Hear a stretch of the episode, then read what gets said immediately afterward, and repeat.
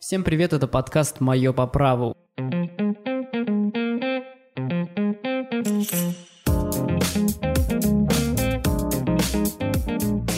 У нас сегодня в гостях Анна Лапа, главный специалист отдела интеллектуальной собственности. В этом выпуске мы поговорим о мифах про патентование в общем и в области фармакологии и медицины в частности. Здравствуйте, Анна. Здравствуйте, рада, что пригласили. Мы тоже рады, что вы пришли. Я предлагаю нам начать с самых основ и азов, а именно, что такое патент в фармакологии и для кого он нужен. Логично.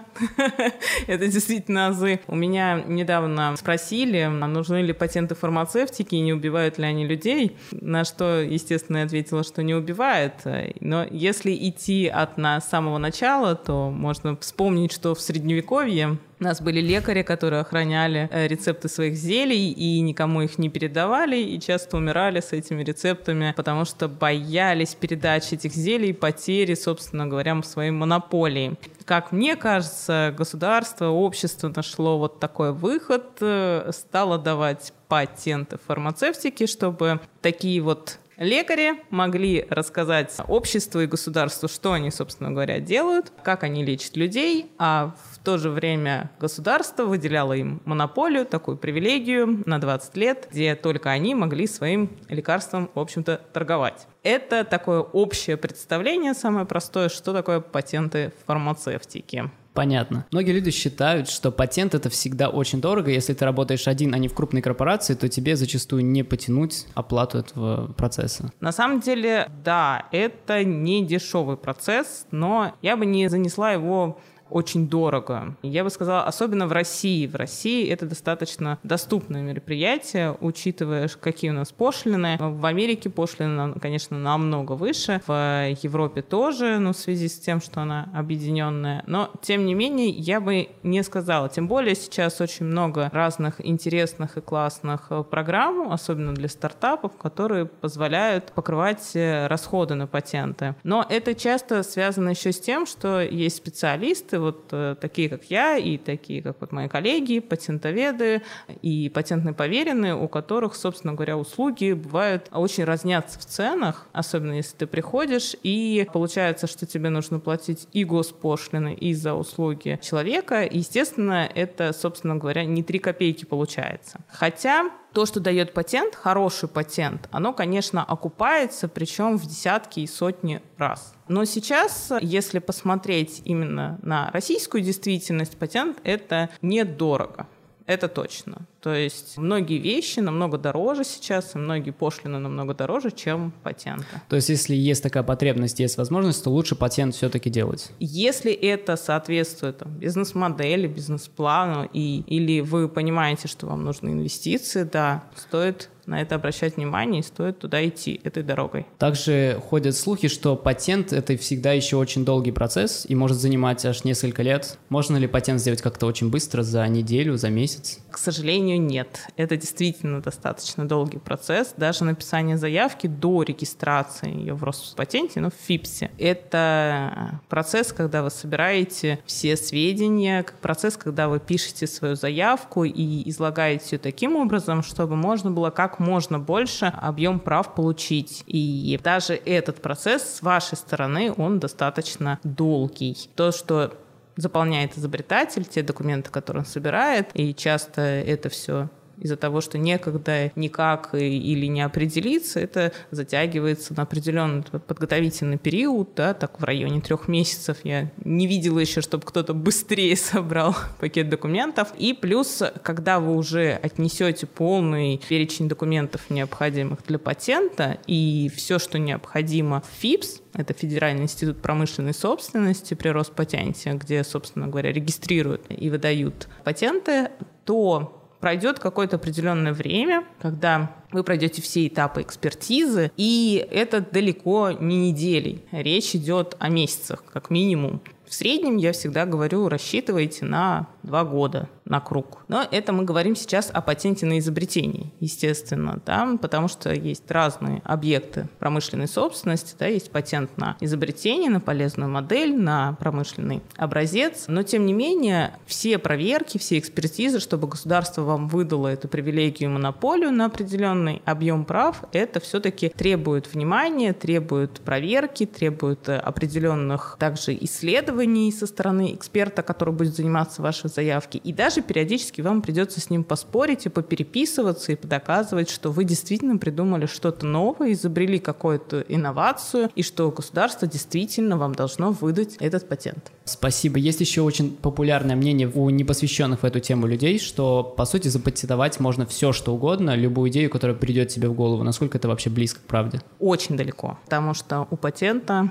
для того, чтобы вам выдали эту привилегию, государство должно убедиться, что вы соответствуете всем условиям патентоспособности, да, критериям, которые оно определило первоначально. То есть изобретение должно быть новым, а нигде до этого не должно было быть опубликовано. Изобретение должно иметь определенный изобретательский уровень. То есть э, мало того, что оно должно быть новым, должно быть понятно, что вы не просто перебором каким-то или какими-то техническими движениями что-то придумали, да, то есть был стул красный, вы его перекрасили в синий, и вот он теперь новый. Нет, так не пройдет. Вы еще должны доказать, что это было неожиданно, что это было творчески, что вы привнесли что-то новое совсем в этот мир как минимум, и что вам стоит выдать. Ну и еще оно должно быть промышленно применимым, то есть нести какую-то пользу для общества. Это не должна быть какая-то теория или какая-то гипотеза. То есть общество должно понимать, что вы вот прямо сейчас что-то сделаете полезное, практичное. То есть прям... конкретная технология, да? Да, что-то что очень конкретное, очень э, понятное для общества. Ну, естественно, патенты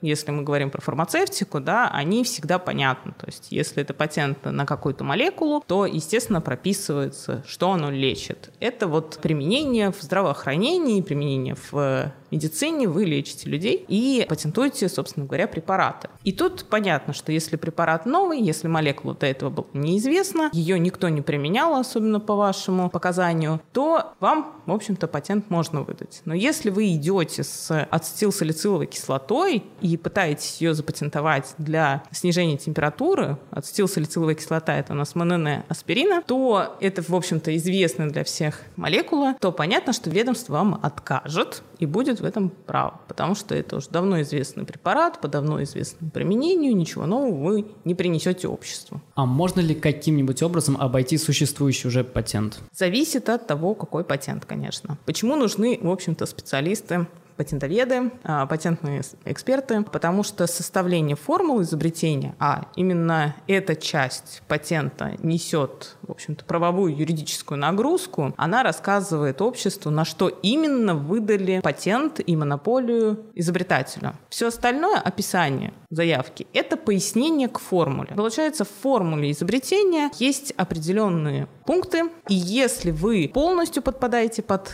пункт, как это прописано в формуле, тогда и эти никак пункты обойти нельзя, тогда его обойти нельзя. То есть бывают такие изобретения фармацевтики, например, которые конкретно на соединение. И их практически невозможно обойти. То есть если ты это соединение используешь в своем препарате, выявить это легко, то обойти его невозможно. Но есть такие вот формулы широкие достаточно, когда перечислены какие-то проценты, какие-то температуры, какие-то давления, ну, те же способы. И если ты меняешь хоть что-то из этих процентовок, температуры или давлений, то ты, в общем-то, патент обошел. То есть патент патенту рознь, и не все их можно так просто обойти. А вот мне очень нравится пример, который, как мне кажется, немножко иллюстрирует данную тему. Вот э, недавно была новость, что продавец молочной продукции из ООО «Сыр на весь мир» планировал оспорить права Дисней на товарный знак «Король Лев». И истец отмечал, что Дисней не использует свой товарный знак в продукции, касающейся сыров, молока и масел.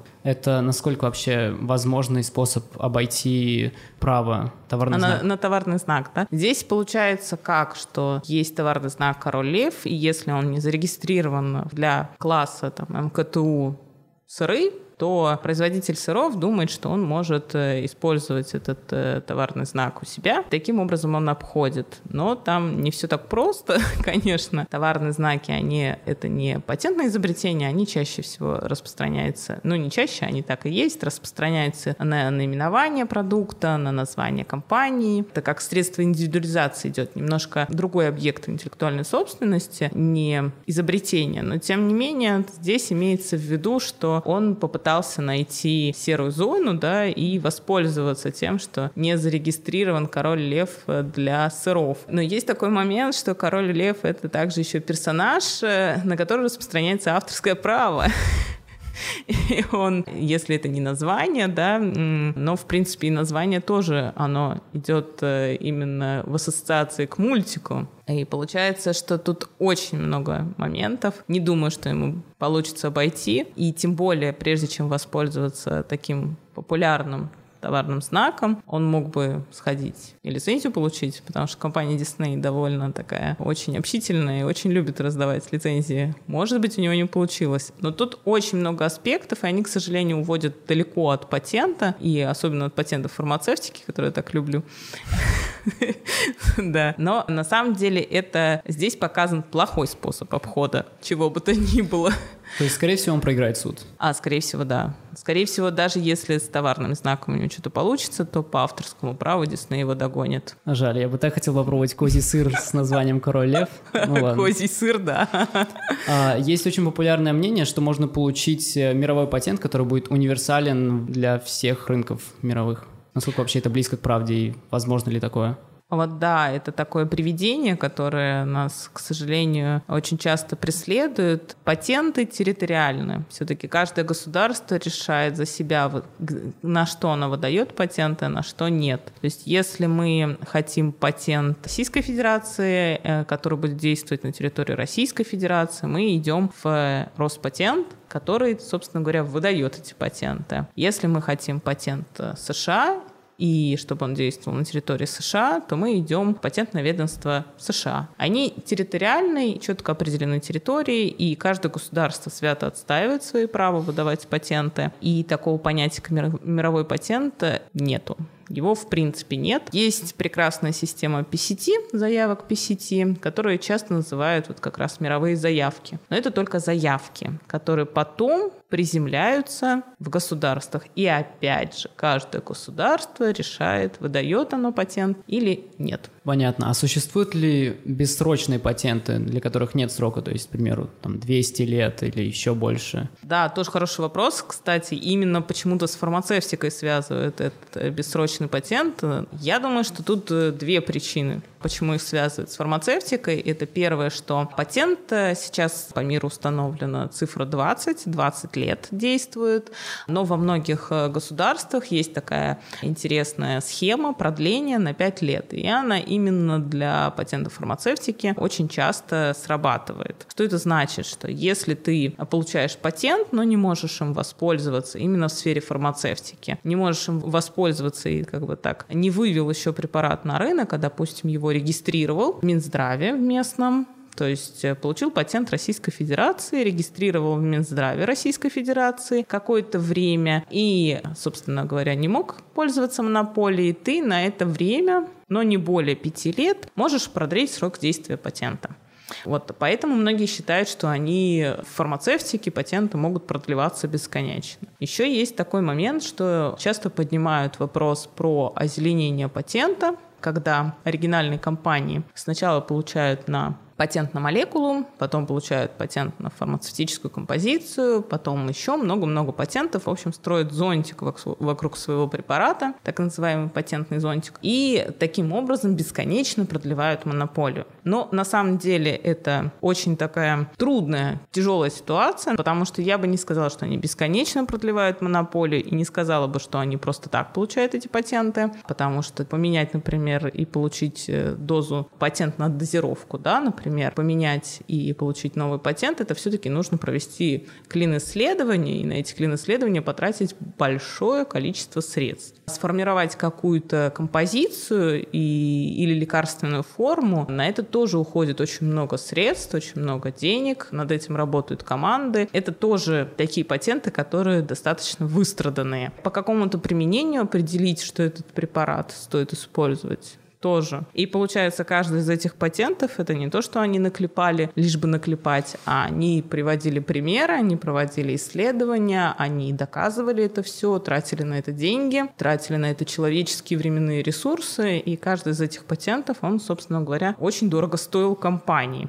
Поэтому я бы не назвала это бесконечным продлением монополии, тем более много таких патентов получить нельзя. И когда выходит из-под защиты первый патент на молекулу, в принципе, никто тебе не мешает сформировать свою фармацевтическую композицию, отличную от оригинатора и запустить на рынок. То есть каждый следующий патент слабее. Таким образом, вот э, в фарме есть какие-то вот устойчивые, что монополия бесконечна, патенты бесконечны, но на самом деле это не так. Все-таки монополии на рынке есть, и насколько вообще это опасно для рынка в сфере медицины, и как это может оказать влияние на клиентов, что вот, к примеру, одна компания только поставляет лекарства в этой сфере и, соответственно, влияет на всю ценовую политику. Ну да, это, э, в принципе, патент — это, как любит говорить наш ФАС, это легальная монополия, которая вот давно-давно работает, и, в принципе, но она временная, да, как мы уже определили, и получается, что да, на какое-то время оригинатор та компания, которая разработала препарат, она становится, собственно говоря, единственной и неповторимой на рынке. И вот сейчас как раз, когда у нас э, есть вопросы по дефектуре возможной препарата, что в любой момент какая-нибудь из компаний откажется поставлять препарат или, допустим, не будет поставлять, или в аптеках он закончится и так далее, то мы откажемся, в общем-то, с вопросом а что дальше делать? У нас препарата нет. Ну, правительство по-разному решает этот вопрос. Один из вариантов вот принудительная лицензия, другой вариант это параллельный импорт. И, в принципе, есть еще третий вариант, чтобы никого не принуждать. Можно, конечно, развивать свою фармацевтическую промышленность, но это сложный вариант. Но это, конечно, постоянно должно так идти. Тем не менее, нужно, как мне кажется, чтобы такие вот моменты не случались, чтобы было много игроков на рынке, чтобы фармацевтические компании могли именно разрабатывать разные препараты, и в то же время, когда будет много разных препаратов на рынке, будет выбор, и не будет такого, что вот есть один препарат, он единственный неповторимый, есть одна только компания, которая его разработала, а, допустим, схем лечения будет несколько. То есть я за, глубоко за развитие именно научной составляющей фармацевтики, R&D девелопмента, а не вот принудительного отъема интеллектуальных прав, скажем так. Давайте разберемся, как работает патентная система в России и касаемо препаратов. Вот, например, я изобрел в лаборатории новый препарат. Что угу. мне с ним делать, куда идти, чтобы получить патент на него?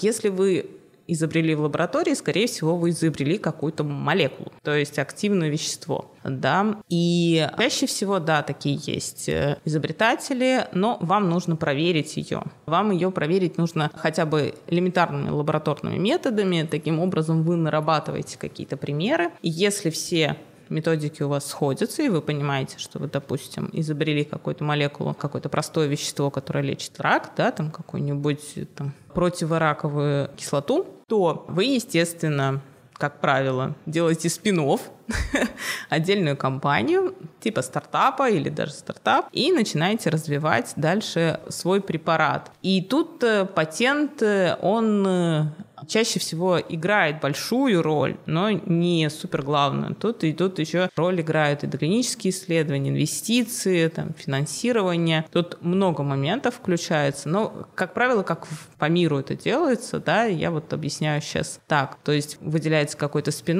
образуется команда, они дальше проверяют эту молекулу со всех сторон, потому что сразу ее ввести, допустим, тем же людям э, и проверить, работает она или не работает, невозможно сразу сделать какую-то фармацевтическую композицию тоже невозможно и поставить ее на производство. Это много-много этапов. А, первое, что вы делаете, проверяете элементарными методами инвитро, и потом вы идете в доклинику. Это проверяете на мышках, проверяете на моделях э, животных и, естественно, ищете финансирование, потому что фармацевтика это и разработка препарата, это очень-очень-очень дорого и очень-очень-очень долго. Порядка 10-15 лет доходит вот от того, что вы сказали Эврика в лаборатории над своей молекулой, до того, как она увидит свет. Сроки, конечно, впечатляют. А вот мы знаем, что есть, например, импортные препараты с определенными веществами, а есть uh-huh. наши аналоги с такими же точно веществами. Получается, что патент работает не на саму формулу или Как в данном случае? Тут получается как? Есть разные способы защитить э, свой препарат, и, допустим, вот э, в те же 90-е, нулевые, не все западные компании заходили со своими патентами на территорию Российской Федерации, да, и были определенные серые пятна. Наши компании российские проводили поиски на патентную частоту, определяли, есть ли на какого-то препарата патенты на территории Российской Федерации, и если их не было, они просто брали технологию и кто-то с нуля разрабатывал дженерик, кто-то ввозит субстанции там, из Китая, из Индии, из Европы, и здесь э, делает фармкомпозицию. Кто-то полностью копирует, кто-то меняет какие-то вспомогательные вещества, а потом регистрирует и выводит на рынок. Здесь по-разному. И сейчас, конечно, российский рынок играет большую роль, и компании стараются заходить на территорию Российской Федерации со своими патентами. И тут уже нужно смотреть, с какими патентами они зашли. То есть если компания заходит на территорию Российской Федерации с патентом только на вещество, то наши компании могут, например, подобрать другую фармацевтическую композицию и с, этим, с этим веществом. Ну, или полностью повторить эту композицию. А если, допустим, оригинальная компания зашла с целым рядом патентов, то можно посмотреть, можно ли их обойти. И возможно ли это в принципе обойти. В любом случае, дженериковые компании стараются просматривать все патенты, очень тщательно их изучают и иногда подключают R&D отделы с э, попытками обойти эти патенты. Если удается, то хорошо. Бывают такие случаи, когда очень удачные дженерики. Но нужно понимать, что дженерики — это, собственно говоря, то же самое активное вещество, но, как правило, оригинаторы его полностью получают сами. Фармкомпозицию тоже свою получают сами, вспомогательные вещества подбирают для удачного, для того, чтобы это все э, было безопасно и эффективно. Путем проб и ошибок вся эта фармкомпозиция проходит полный спектр клинических исследований и доклинических исследований и выводится в свет. Поэтому стоимость соответствующая препарату. Дженериковые препараты – это, как правило, те же активные вещества, которые субстанции, они иногда получают сами, но чаще всего все-таки везут из э, Китая и Индии, то есть очистка соответствующая, очистка бывает разная, европейских субстанций может быть получше, но тем не менее я не сравнивала сертификатов, только то, что могу сказать на слуху. Потом подбирают композиции по-разному. Иногда удешевляют вспомогательный состав, иногда нет, иногда полностью повторяют этот вспомогательный состав и не проходят полностью все клинические исследования, но тем не менее они должны доказать, что препарат безопасен и биоэквивалентен, то есть эквивалентен действию именно оригинального препарата. Какие-то клинические исследования все-таки проходят.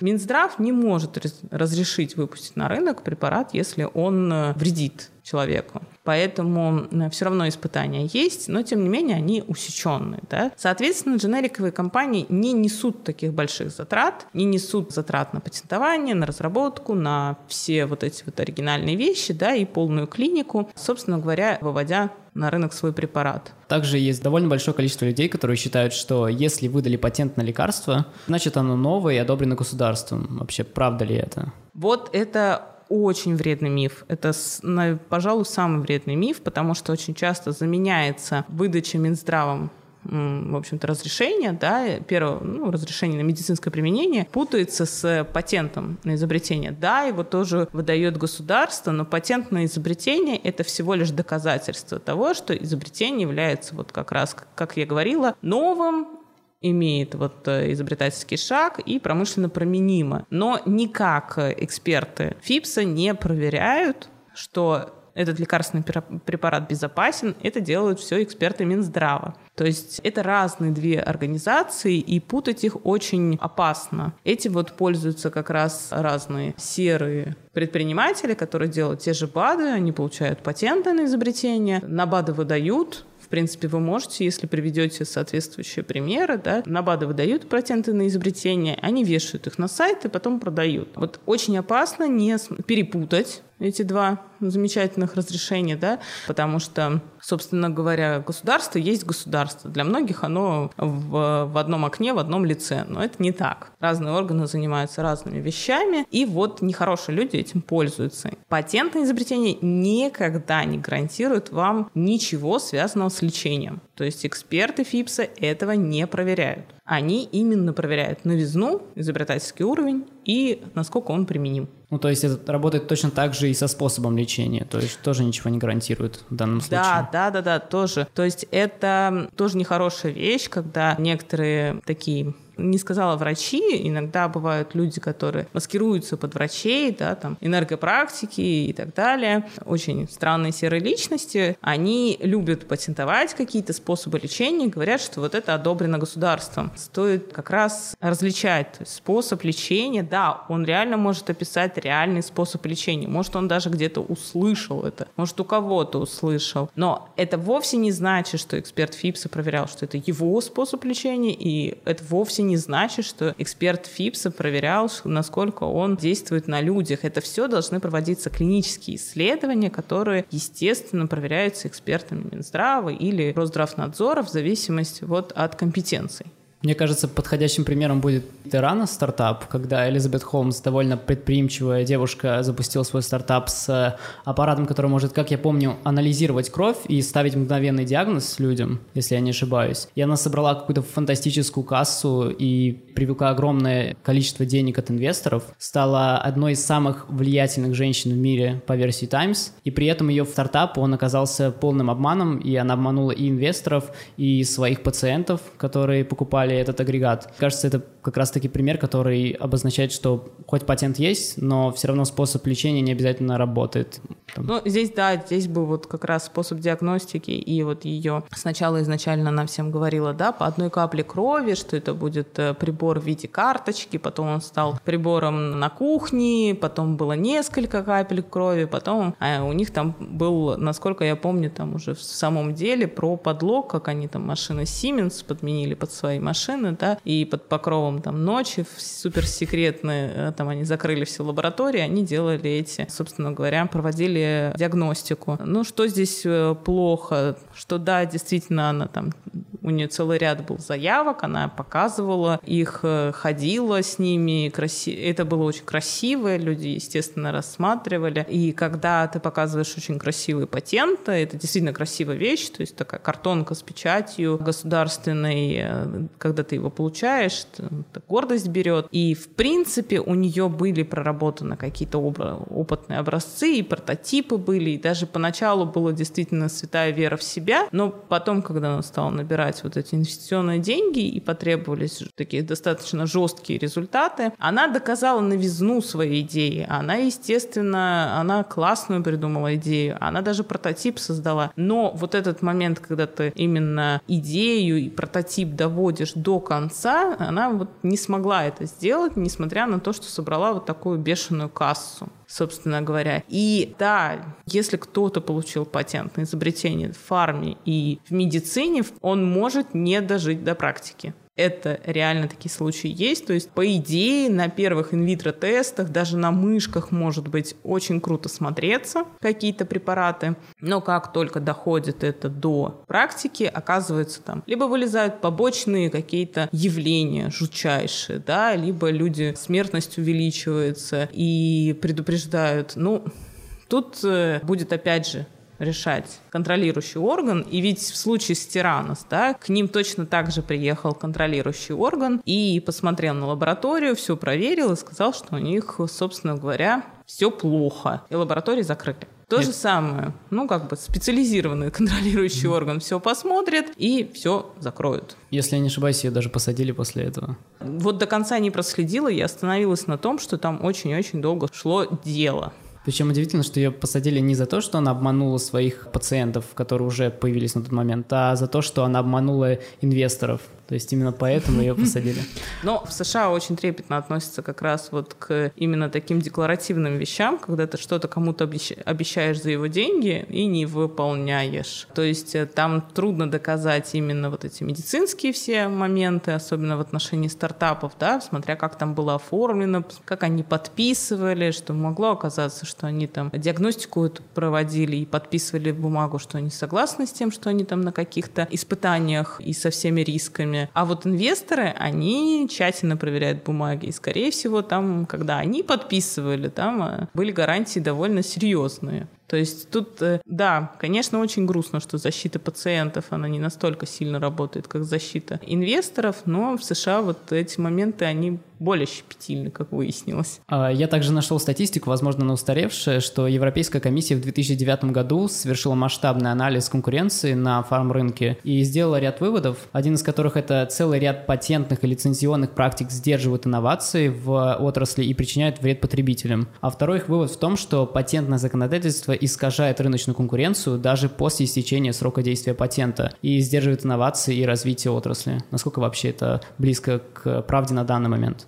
Ну, на самом деле надо посмотреть, конечно, что они анализировали и как. Если это говорить про фарму, то я бы сказала, что наоборот, лицензи... лицензирование, оно скорее развивает, потому что таким образом многие стартапы, очень неизвестные стартапы, получают довольно большие деньги от той же Big Pharma и могут развивать высокие технологии, потому что высокие технологии все-таки требуют астрономических затрат, если брать биотех, если брать там ген-ЛП, какие-то такие на прям на острие науки в мировом масштабе, они, конечно, требуют там, миллион миллионы долларов, и поэтому обычный стартап, он просто не может себе позволить без биг фармы, без лицензирования, без патента что-то дальше продвигать, а тем не менее к биг фарме как раз нужны такие амбициозные стартапы, которые хотят покорить вот, вот эти вот высокие технологии, клеточные технологии. Поэтому все в этом случае взаимодействие взаимосвязаны, и как раз-таки э, они друг друга развивают. Это мое личное мнение, то, что я сейчас вижу, потому что м, когда работаешь в биотехе, там очень, во-первых, все зарегулировано, а во-вторых, очень тесные связи, и действительно трудно как-то продвигать эту науку, биотехнологии, если нет э, подпитки достаточной денежной. А она как раз-таки приходят именно с патентами. И лицензии тоже, как правило, даются на патенты. Ноу-хау — это чаще исключение, чем правило, потому что все-таки кто-то где-то разгласил, и все. И у тебя, собственно говоря, и лицензия потеряна, и, в общем-то, преимущество тоже. Патент, он как-то спокойнее, дает гарантии. Инвесторы, в принципе, легче относятся к этому. То есть все-таки за это время на рынке ситуация поменялась? В моем понимании, что это немножко так однобокое видение, и надо все-таки, как вырванное из контекста, возможно, это а, в, а, в определенных технологиях может быть и проглядывается. Но вот э, то, что я вижу именно высокие технологии от фармы, мне кажется, это не так. А мы уже с вами затрагивали тему принудительного лицензирования. Не могли бы вы сказать, что это такое, немножко конкретно? И, может быть, какой-то пример на российском рынке, как это можно приложить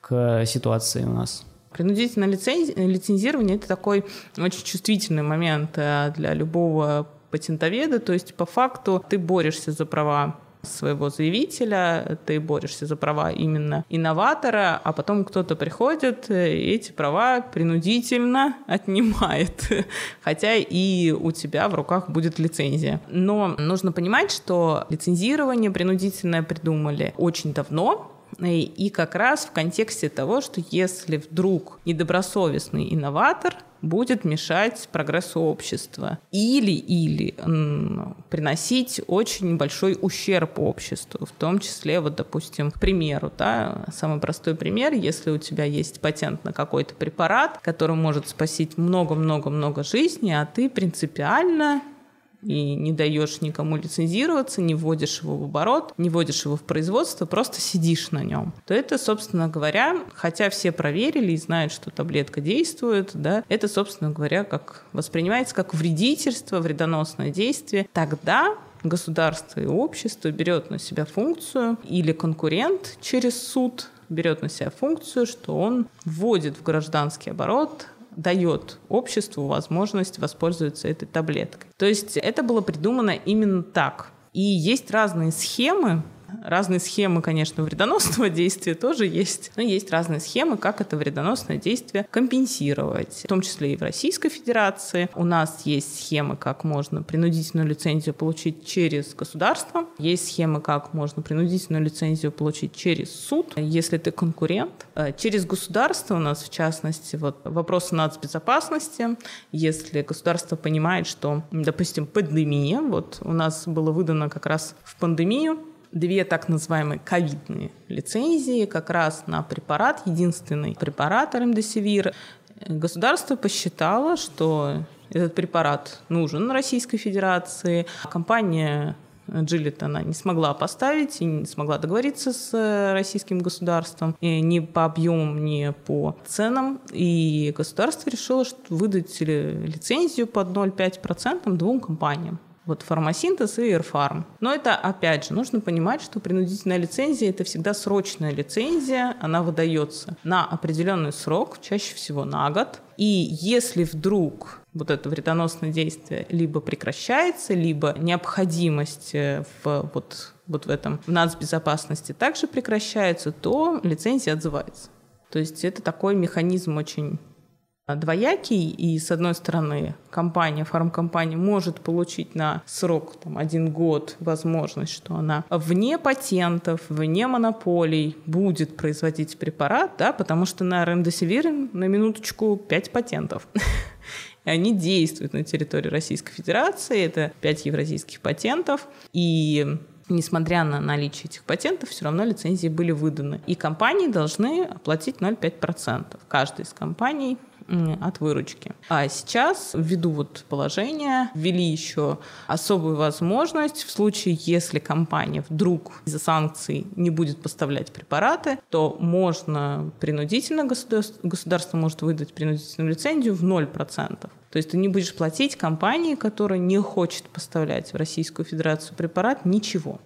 Ну, по факту. Да, это вот если через государство. Если через суд, там еще очень заковыристые схемы по принудительному лицензированию. Они включаются в двух случаях. Первый случай — это если вдруг компания просто не хочет использовать свой патент, то есть патент на территории Российской Федерации есть, а она не ввозит препарат в Российскую Федерацию. Таким образом, патент вроде как действует, да, не дает никому выйти на рынок, а вот препарат не ввозит. И тогда конкурент может подать в суд и получить уже на условиях, которые определит суд, принудительную лицензию на срок, который определит суд. То есть в этом случае суд полностью определяет судьбу и патента, и лицензии. То есть в ближайшее время стоит ожидать российских аналогов э, лекарственных препаратов, которые ушли с рынка. Вот я слышал, что iHerb ушел, который делает БАДы, если я не ошибаюсь. БАДы — это не препарат. Это к нас безопасности не относится ввиду того, что это больше... Так, витамины. Витамины, да. Там лекарственных средств и зарегистрированных лекарственных препаратов практически не было. Ну, айхерб. Тем более, я так слышала, тоже заменители есть. Пока ни одна компания фармацевтическая не, так сказать, не анонсировала уход с рынка. Они все, наоборот, э, подтверждают, что будут поставлять препараты в полном объеме и выполнять все государственные заказы. Мне еще очень нравится пример из 2001 года, когда компания Cipla из Индии а, выпустила на рынок комбинированный антиретровирусный препарат Generic Triamun. Он приложил начало массовому снижению цен и покончил с монополией производителя оригинальных APB препаратов, цена на которые в тот момент составляла порядка 10 до 15 тысяч долларов США. И вот это резкое снижение цен благодаря этой компании широко освещалось в СМИ и со всей ясностью указало на то, что транснациональные фармацевтические компании злоупотребляют твоей монополией в условиях глобальной человеческой трагедии. То есть, по сути, есть же закрытые рынки, где есть только один поставщик лекарственных препаратов, и у них есть патент на этом рынке, и никто другой не может туда попасть. И мне кажется, это довольно несправедливая ситуация, которая понижает уровень здравоохранения и медицины на этой территории. На самом деле, да, такая интересная история, особенно с индийскими компаниями, индийскими патентами. Очень часто говорят, «А давайте сделаем как в Индии. Там интересная система патентования. На один препарат они могут выдать один патент есть они не позволяют формировать зонтиков, ты можешь только ввести один патент на препарат, и все. Вот тебе 20 лет, никаких там продолжающих патентов, никаких патентов на фармкомпозиции, на лекарственные формы, на способы лечения, на новые применения, ничего нового ты можешь, в общем-то, ни на что не можешь рассчитывать. Таким образом, они, собственно говоря, подстегивают свои дженериковые компании. Но тут надо понимать, что это работает только на как раз вот на дженериковые компании. Очень плохо работает и очень плохую службу служит именно в долгосрочной стратегии, когда ты хочешь именно свой R&D сектор развить, потому что и наши компании, российские, и R&D сектор, они живут на вот этих вторичных патентах. Еще раз, R&D это что? Research и development uh-huh. это, как правило, те люди, которые разрабатывают что-то. Разрабатывают uh-huh. или дорабатывают, или перерабатывают по-разному. И если ты хочешь просто повторять, это классная система, это очень классно. Один патент, один препарат, и поехали кучу дженериков. Они так работают, в принципе. Но если ты хочешь именно, чтобы у тебя были разработки, вот как раз все индийские патентные поверенные и очень много спорят на эту тему, у них точно так же была введена принудительная лицензия одна, и они потеряли очень много инвестиций, именно в R&D сектор. Получается, что R&D сектор очень плохо сосуществует с какими-то ограничениями в патентном праве. Как только ты ограничиваешь патентное право, как только ты пытаешься как-то патентные права передать, убрать э, или э, частично выдавать, то тут же и инвестиции падают, и сами исследования замедляются или переходят в другие юрисдикции собственно говоря. Получается, что если мы хотим, чтобы мы работали как дженериковые компании, и у нас были только копии препаратов, это классно, так можно. Но если мы хотим идти в ногу со временем или даже опережать его, или даже именно работать на разнообразие препаратов, чтобы быть именно независимыми и иметь лучшее, не похожее, скопированное с чуть пони пониже качеством, а именно лучшее, то нам нужно идти именно как вот в R&D, и поддерживать R&D, а патентование, оно хорошо поддерживает R&D и инвестиции. А вот по вашему мнению, в какой стране проще всего получить патент именно в сфере фармакологии? Вот, это самый классный и необычный вопрос, который мне задали легче всего. Но мне, как специалисту российского, российскому, конечно, кажется, что проще всего в России, потому что это, собственно говоря, родное место, и Роспатент знаком со всех сторон. Мне кажется, да, легче всего в России. Кто-то, может, со мной поспорит, потому что и мой опыт больше, конечно, принадлежит э, России. Я знаю, что Европа далеко не, не простое место для получения патентов. Э, можно, но сложно. Америка, она еще завязана на президентном праве, то есть там вообще другая система правовая. Тоже можно, но, но еще сложнее. То есть отличается правовая система. Поэтому я глубоко за российские патенты. А бывает такое, что специалист он едет специально в определенную страну, чтобы получить патент по упрощенной системе, системе, ну, чтобы ему проще было. Там получает, соответственно, патент. Чаще всего все-таки получают сначала в России, а потом просто по PCT системе распространяют патенты в разные страны те, которые интересуют, потому что так проще. Во-первых, система PCT, вот это вот Patent Cooperation Treaty, когда много договаривающихся стран, почти сейчас почти весь мир, договорились страны о том, что вот эти вот заявочные и первичные экспертизы проходят на базе Всемирной организации интеллектуальной собственности в Швейцарии. И заявитель, как в системе одного окна, подает вот в эту Всемирную организацию интеллектуальной собственности. А все первичные экспертизы проходят там, а потом э, эта же организация рассылает в национальное ведомство, куда заявитель ей указал, туда она, в общем-то, передает, э, или именно по выбору заявителя. Так проще, легче и дешевле для заявителя стартануть из России и по системе по сети уже распространиться по миру. То есть, по сути, можно сказать, что мы все-таки двигаемся к мировому патенту, когда э, можно получить универсальный патент на большое количество разных рынков с помощью PCT в далеком будущем, ну, в ближайшем будущем, хотелось бы верить. В ближайшем, я думаю, нет. Это реально далекое будущее. Это уже как раз глобальности идет. Но сейчас я наблюдаю наоборот, что национальные патенты дробятся, потому что и все это также привязано к территориям. Если территории государств дробятся, то и патенты дробятся. Если территории объединяются, то патенты объединяются. Точно так же, как вот Европа объединилась э, в европейское общее пространство и появилась Европейское патентное ведомство. А, и когда а, разъединяются какие-то государства, появляются два ведомства. Сейчас у нас э, активно очень развивается наше евразийское пространство, и получается у нас есть евразийский патент, и совсем скоро будет евразийский товарный знак. Это все привязано к геополитике, я с трудом себе представляю, что планета взяла, хоп, и объединилась. Мы один мир, поэтому вряд ли точно так же объединится патент, и мы один патент, э, мировой патент. Но, с другой стороны, есть свои преимущества, что везде разные патентные зоны, то есть можно большее количество лекарств и лекарственных препаратов изобретать, которые действуют на одну и ту же сферу здравоохранения и медицины.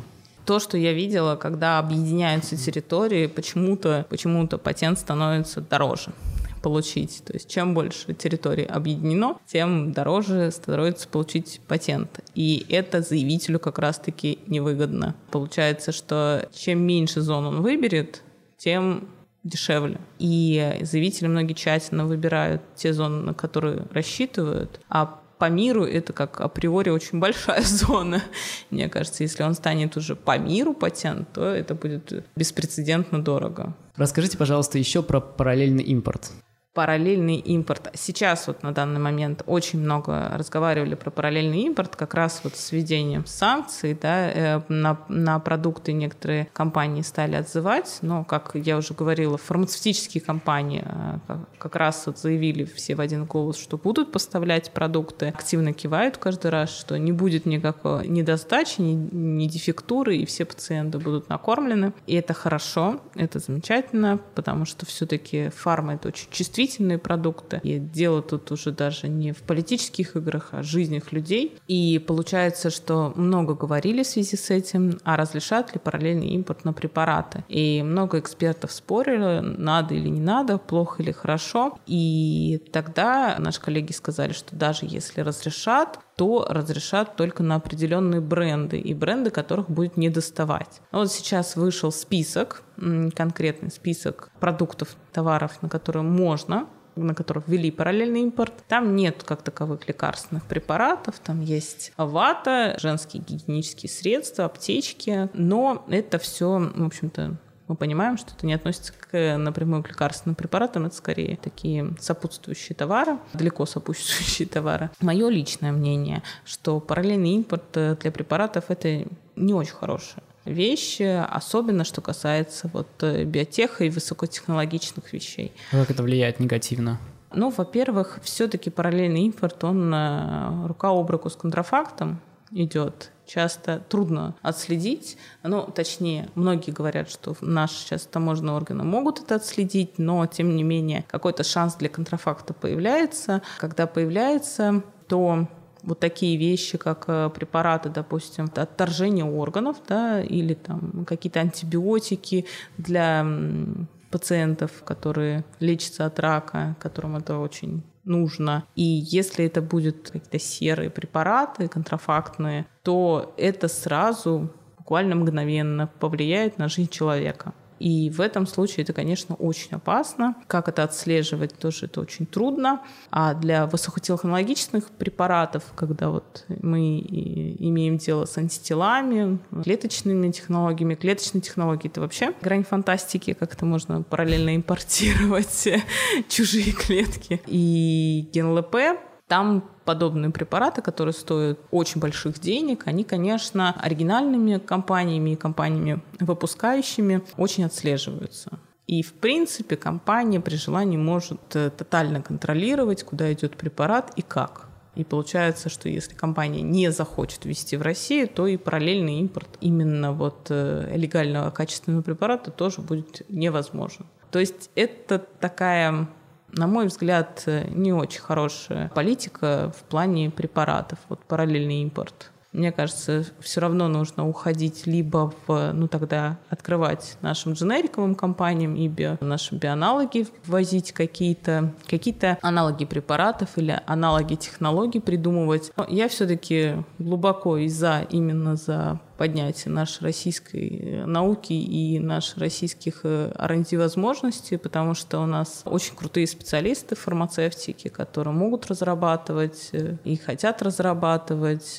Но, естественно, очень и сейчас тоже выявилось, что у нас очень много серых зон, в этом плане, что и по реактивам, и по клеточным линиям, и по разного рода экзотическим мышкам у нас это все нужно как-то доставать или самим это изобретать. На мой взгляд, хорошо, что выявилось и сейчас, и у нас сейчас есть как раз возможность и, и поизобретать, и позаботиться о своей собственной безопасности, и, собственно говоря, сделать что-то свое, корни свое, тогда не будут стоять вопросы ни о патентах, ни о лицензиях принудительных, не будут стоять вопросы параллельного импорта или некачественных препаратов. А мы будем делать и разрабатывать конкретно свои вещи, которые будем контролировать качество и вводить своим людям, а потом еще зарабатывать по миру деньги, если это препарат пойдет в мир.